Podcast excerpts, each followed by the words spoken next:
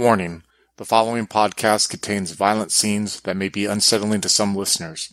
Listener discretion is advised. In the fall of 2010, a single kindred travels to the Twin Cities Minnesota to answer the call of an elder of his clan.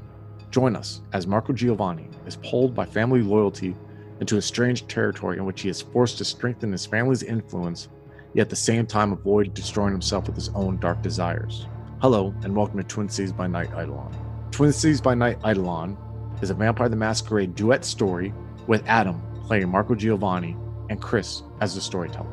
If you'd like to contact us, you can find us on Twitter and Facebook, where you can find up to date news and a link to our Discord. If you'd like to support the podcast, you can find us on Patreon at Twin Cities by Night. We hope you enjoy.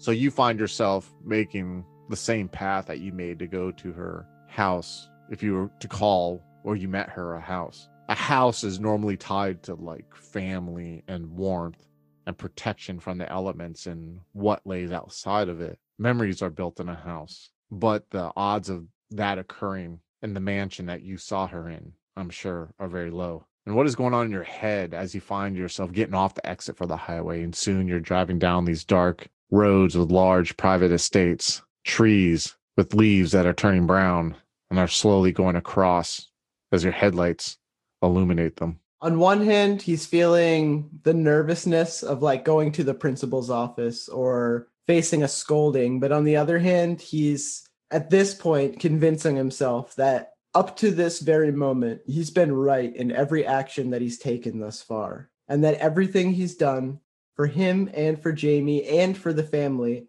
has been absolutely essential. And that sometimes things don't go the way that they're planned to go, but who's who's a stranger to that? That's that's the way that life operates, you know. His experiences in the business world taught him this and he's like almost just almost like monologuing to himself in his thoughts as he as he drives uh, past these trees and almost like with this sense of purpose and he's quiet and he plans on leaving Jamie in the car while he goes to talk. He's not really in the mood for sharing much words with her at this point anymore either. It's almost like you both, and you do both have this unnatural bond between each other. And along with that bond that is shared through your vitae, there's an instinctual ability to pick up the moods and the boundaries of each other. So Jamie is really quick to pick up on your body language and on your demeanor and the fact that you do not want to talk right now. And she understands that. And it's also like we just shared this moment of me expressing vulnerability and shame and needing to ask her for guidance. And because I've just done that, because I've just shown my weakness, and because I feel weak, I need her to be quiet. I need her to like not say anything that's going to compound that feeling. I need her to be quiet so we can forget about that hmm. and just move on and assume the correct roles that we're both supposed to have. Exactly. And it's almost like she enjoys that role. To her, it's like this is a vampire, a dominator, a dominator and his ghoul. This is the fact that you now are on a whole different projection, on a whole on a whole different wavelength and trajectory than that she's on right now. And she's just in that role of servant along for the ride. She did her purpose, set up the meeting. What is going to go on from here on out until you decide to speak to her again on that level is something that's beyond her understanding. And she is comfortable with that. And that's her role. And he can kind of see that, like, she's comfortable with that. And, like, she doesn't like when he breaks that almost like professional relationship, but it is something that happens often because he is an unstable person. He is a person prone to these like fits of rage and fits of insecurity and stuff like that. So a lot of times like this professional barrier breaks down and she has to basically pick him up, basically console him or whatever and it's damaging to like their kind of professional kindred ghoul relationship but yeah, and it's like he it thinks it's like an unfortunate thing. So like whenever it does happen, he's quick to just kind of be like silent and just like so they can just like forget about it or something. Like a bad fight. He just wants to like um he, he's like quiet so they can move on. Has he ever seen her in a moment of weakness? I'd like to think so, but at the same time, the front that she puts on and like the the way that she like upholds herself, he maybe hasn't Oh, hasn't been able to like he hasn't been given a, a, peek into that type of vulnerability, even though he's spilled so much of it out in front of her, not Mm. willingly, not intentionally, but just by way of the way that things have happened. I would say probably the most vulnerable you probably saw her was, and I don't know if you remember, we were taught we talked about one of the first sessions of this game how there was one time where you were trying to close a business deal and someone was trying to hold it out. And you woke up one evening and you came out to your living room and this guy was naked and dead on this plastic sheet. And you saw her in her underwear covered in blood, like she had seduced him. And then she killed him as like almost like a cat offering a bird to their owner. And he like in a way that is the that is the closest that he's ever seen it. Yeah. And he almost appreciates the situations where he brings her down to that level because mm-hmm. it gives him a window into this part of her life that he's like not allowed to see essentially. So Yeah. like he likes it in a way. He gets like a, a thrill and a satisfaction when they're cleaning up a mess together because it brings her down to this level of of a beast and brings her down to this level of debasement that he like Yeah. kind of revels in. So like he almost cherishes those moments when they do occasionally like happen, that being the most extreme extreme type. And she was Yeah. pretty catatonic you know as someone probably would you know like she probably was dealing with the, the the the sense of wanting to make you happy the beast that is in her blood the competitiveness the anger. And then when you woke up it wasn't like she was sitting there like haha i'm in my underwear covered in blood. It was almost she was like in shock from what she did. And you got to see that. And then that side of her kicked in where cleaning it up professional side moving on but you still remember like opening your door and seeing her there, eyes larger than you've normally seen them because she almost has that red neck, like like almost like Asiatic look to her eyes that are make them, you know, like the make them somewhat thinner, you know, instead they're wide and she, her lips are slightly parted and she's just blood is dried on her because she's been sitting there for like hours, almost like she was waiting for you to wake up, knowing that you would help her make it better. And that was the first time I got to see her as a true monster like Mhm. myself. Yeah. and I've seen her as like a the type of cold calculating monster, the type of emotionally barren and manipulative type of person monster.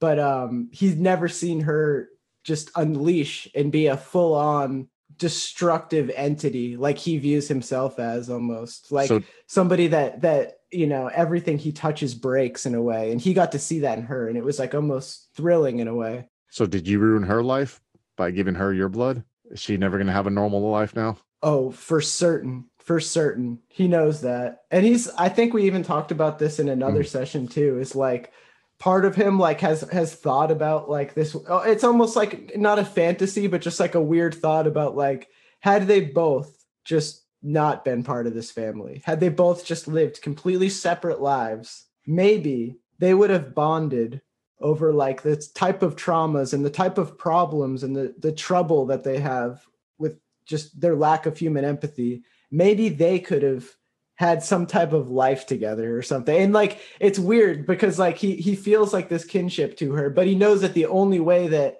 they are allowed to to exist together is through this type of strict professional relationship this relationship where we will see each other as monsters constantly and bring each other down to that level and then help each other try to recover from that. And he's just like it's ugly but it's beautiful in a way you know? And he's but he's right now he's quiet and he's driving So all those thoughts are going through your head as you slowly pull along this curved driveway that goes up to this large estate that we described before. One that's made of red schoolyard brick, showing that age of this house is probably quite a lot older than homes.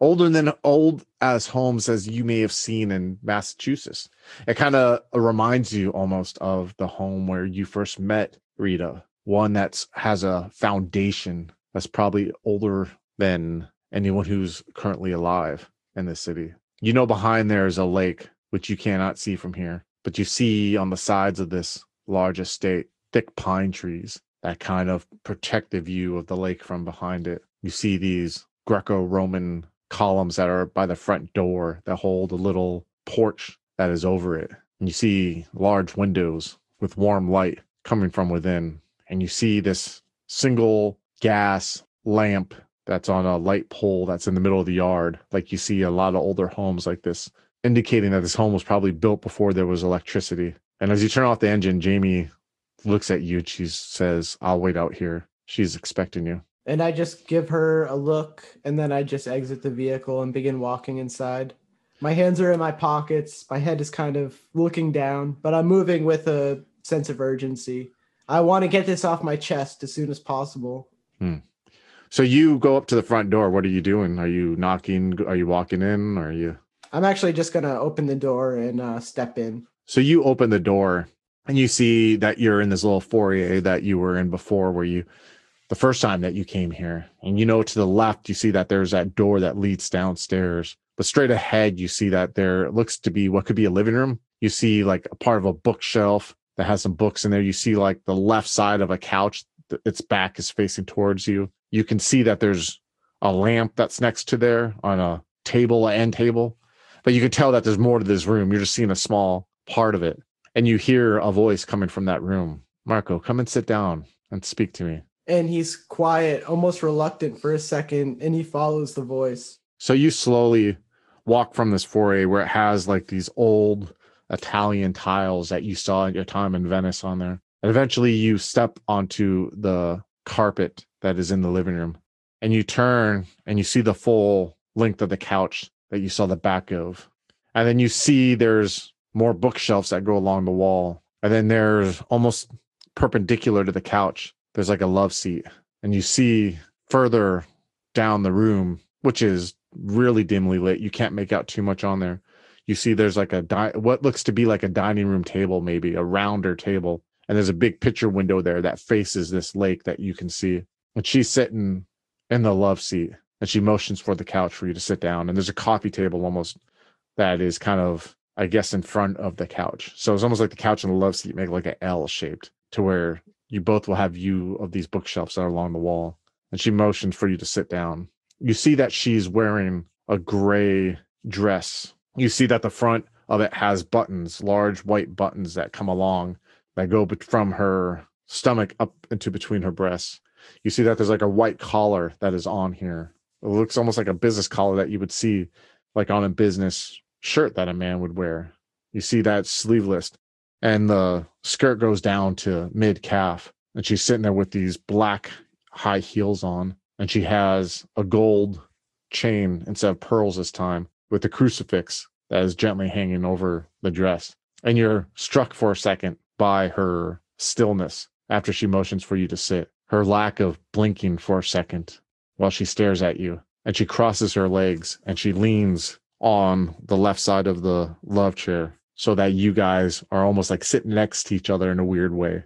Not across, but at an angle. You wish to speak to me, Marco. And Marco will slowly and kind of like cautiously just like walk up and sit next to her very closely. And he's sitting down. His head is kind of down, his hands in his lap. And he's like, Rita, I need to speak to you about something I've done. Are you talking about Roman?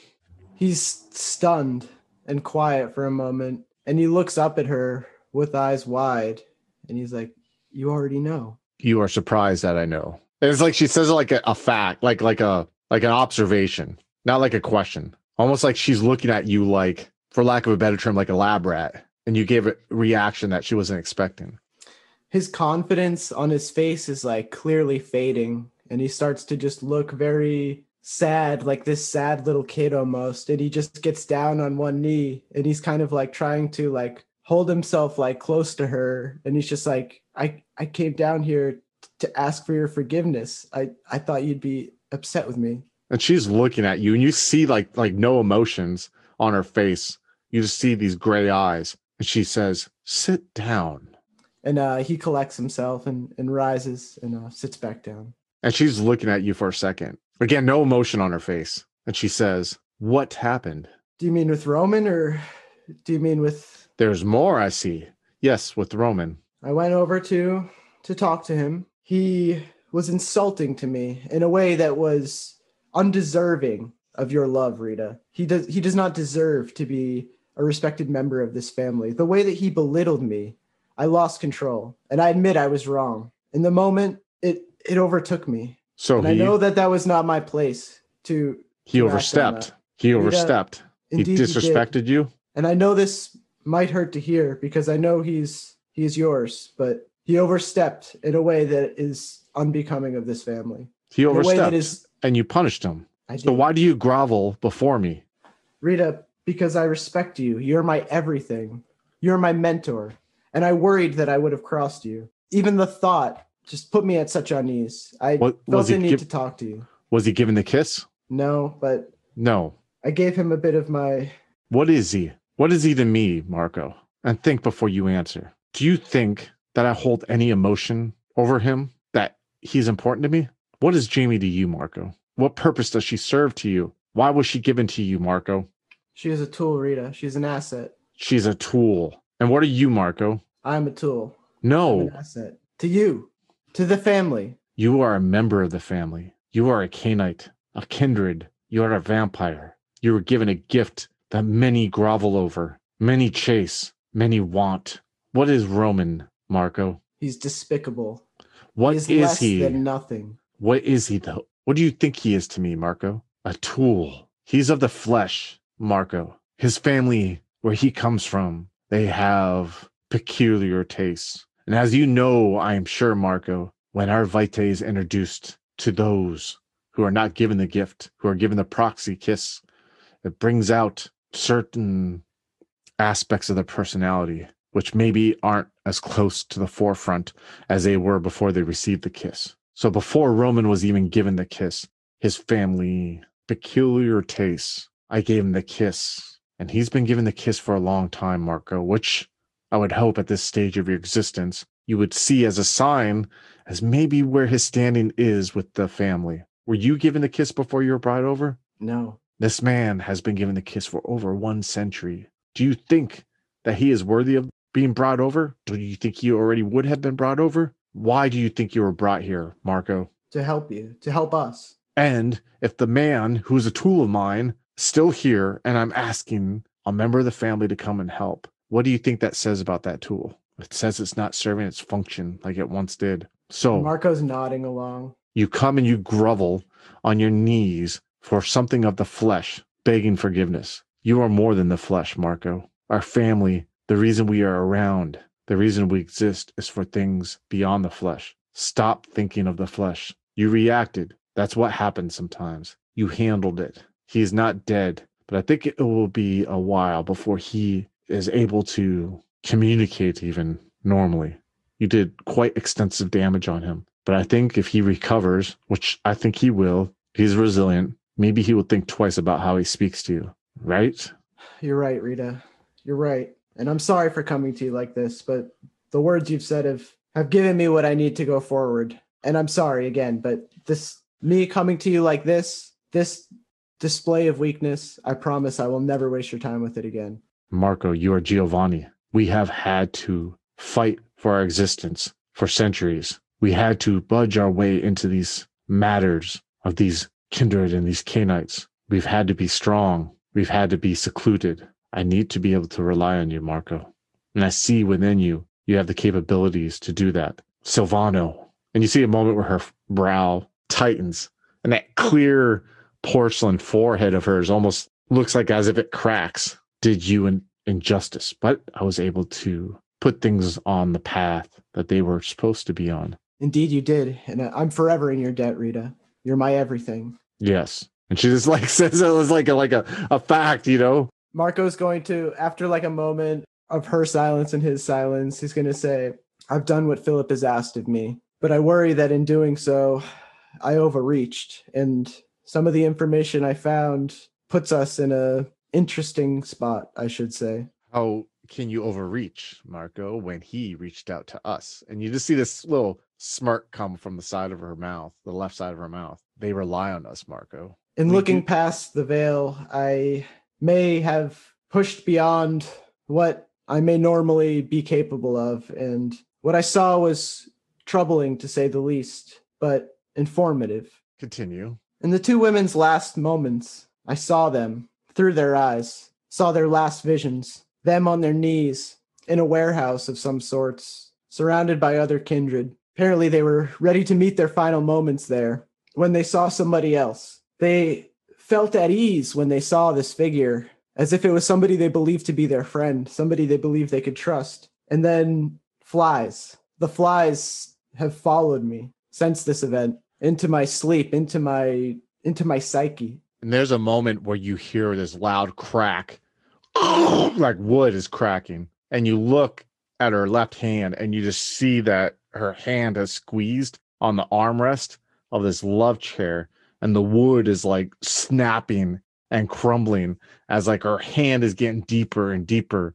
And you can just you're looking at her hand and you look at her face and her face is just blank. And there's a moment where the hand like flexes out like it realizes what it's done and she turns and she looks outside the window like away from you and there's just like this weird silence Marco is scared in this moment, to be honest. He's not sure if he said the wrong thing, but he's just he's just like tensed up, just watching. and she stands up and she turns slowly and she looks down at you and she says marco follow me And uh yeah, I follow her. So she walks slowly out of the living room and to the foyer and she goes towards that door that you know leads down to that basement where there was like the room you saw her get dressed in before then had the weird arch double doors there that she had like opened and came from. And she walks down the stairs and she flips a light switch and you see like the same room light up that you saw that very first night that you came. And you see that she is walking towards the double doors those arched doors. And she turns and looks at you. And there's a moment where she stops and she says undress me And um I go over and I start like carefully and, and slowly removing her clothes in like a very respectful way. and she looks eventually as you slowly unzip the back of the dress and it slides down to her and you help her take off her bra and step out of the panties that she has on she turns and looks at you and she slowly like takes starts taking the jacket off of you does marco ever feel any like mortal stirrings like any sexual stirrings or was that wire those wires like crossed pretty much like from the get-go of like especially your embrace in retrospect you had a pretty jacked up embrace that would have probably like scarred you you know but like uh, is there any stirrings from this at all No. no Marco is like probably like I don't know, close to like asexual, I would Yeah, say. yeah, yeah, for Uh, sure. Especially because of like like you said, those wires were like very crossed like before any of this. And like he had a very distorted view of like of that and like he always kind of like coupled it with like power and control and like shame and guilt and stuff like that. So like he was very into like BDSM, but not in like a in like a destructive way. He didn't get any kind of like liberation or freedom in practicing that. yeah It was kind of like like a like a vice, I guess, for him. Um, so no, like, and at this point, where he's been as far as necromancy and stuff like that, he doesn't feel any sort of emotions like that. He just doesn't view things that way at all anymore. yeah for sure. And you get the sense as she's slowly undoing your tie and undoing unbuttoning your shirt. It's like ritualistic. It's not sensual. It's like you got me undressed now i am getting you undressed. I don't know if this thought crosses your mind but you both could have gotten undressed on your own. But it's almost like you know not to s- stop it because you feel like there's a purpose to it she dresses you almost like you can vaguely remember your mom would dress you for like daycare or preschool or like getting ready for bed, you know? And soon you are both standing in front of each other and you see her flesh is cold and it's pale. Before you saw her kind of, but you were looking away out of a reverence, a respect. But now you look and you see that her nipples and her areolas are almost bluish, purplish, almost like someone who's been cold. And you realize too, when you see like the neck up while her skin is pale on her face, you can see like the makeup that has been like applied that you witnessed. And it's a stark contrast from what you saw before. You can see almost cemented in eternity. It looks like minor stretch marks along her abdominal area, which maybe indicates that she might have had children in her mortal life. You're not sure. Eventually, she turns and you see her hands grab those double handles that are on the door.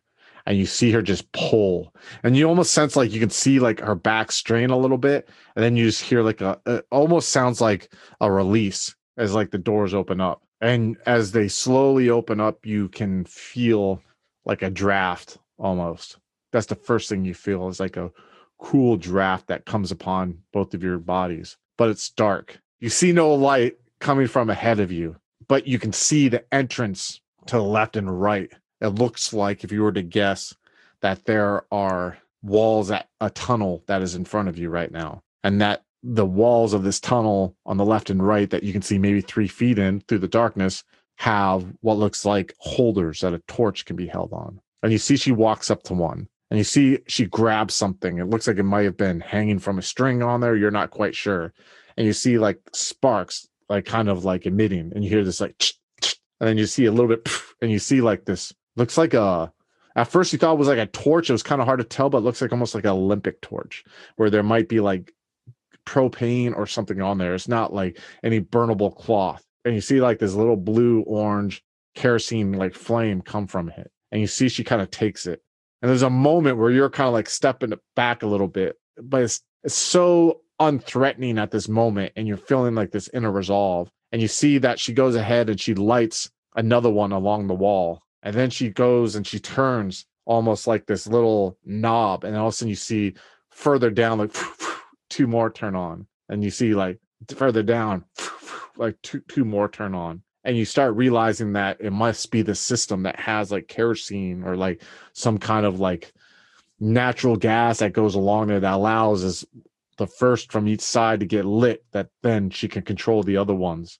and you see before you a tunnel or excuse me a a walkway almost that is the same shape as this arch that you walk that you open the doors from. And as you're slowly walking, following her, you realize that there's tile on the floor and there's tiles along the walls and along the ceiling. And you see this art.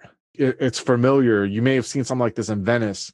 And actually give me uh intelligence and a academics roll, please. Difficulty six. Two. She's walking slowly because she knows, like, she even looks back at you a couple times to see that you're there, but you're kind of like looking up and around, and you realize these are Roman like murals. They have the art style of like what Roman bathhouses used to have. I mean, this is older than Venetian, and you let me get you to roll an intelligence and occult roll, difficulty seven. I, I keep wanting to give you this info and I forget, like, maybe I should have you roll. Two. You start remembering a discussion that you and Rita had when you were in Venice. You knew she had came that first night from within the canals, walked out of the water. You've kind of heard or picked up that there was things under the city, under the water. And you almost were like, "Oh, I want to know.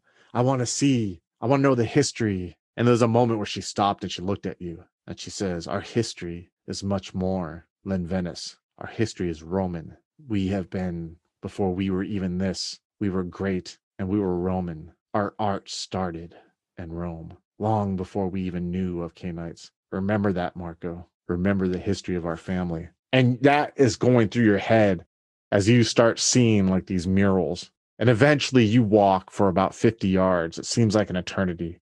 And you can hear like dripping of like water from like the ceiling, kind of like splatting on the tile. There's like there's water and condensation that's built up in here and you can feel that breeze and you can sense that you might be walking towards something that is like water but it's kind of a little dark up there you can't quite make sure you, as you're getting closer and eventually you come to where this pathway almost ends and you look and you just see dark water in front of you and you can't see the other side but you kind of look above and you kind of sense that the sky is not above. There must be like something built over like a you can't quite make quite make out what it is but you know that the light that you had in the tunnels isn't quite illuminating the water here.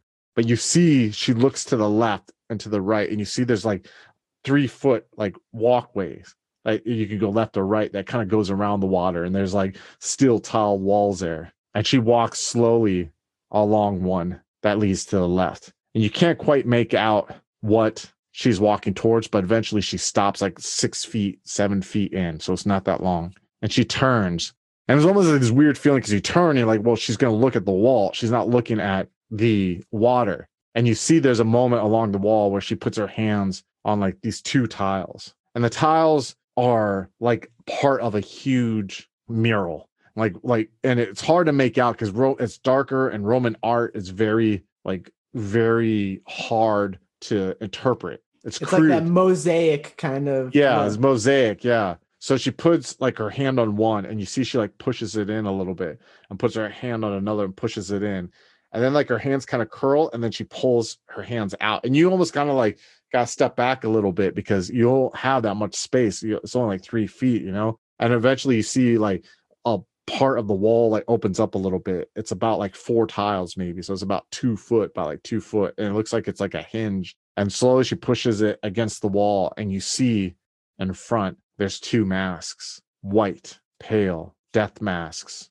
roman death masks the eyes are completely covered in white plaster the mouth and the face and she takes one and she hands it to you and she takes the other and she looks at you and says put it on marco we must go to the other side If you enjoyed Eidolon, I highly recommend checking out our Ghoul's Fatal Addiction series called Servitude. Set in the same continuity, it will give you a glimpse of major events and people of influence in the Twin Cities. And if you find you can't get enough, jump right into our main series starting with the Negligent story arc.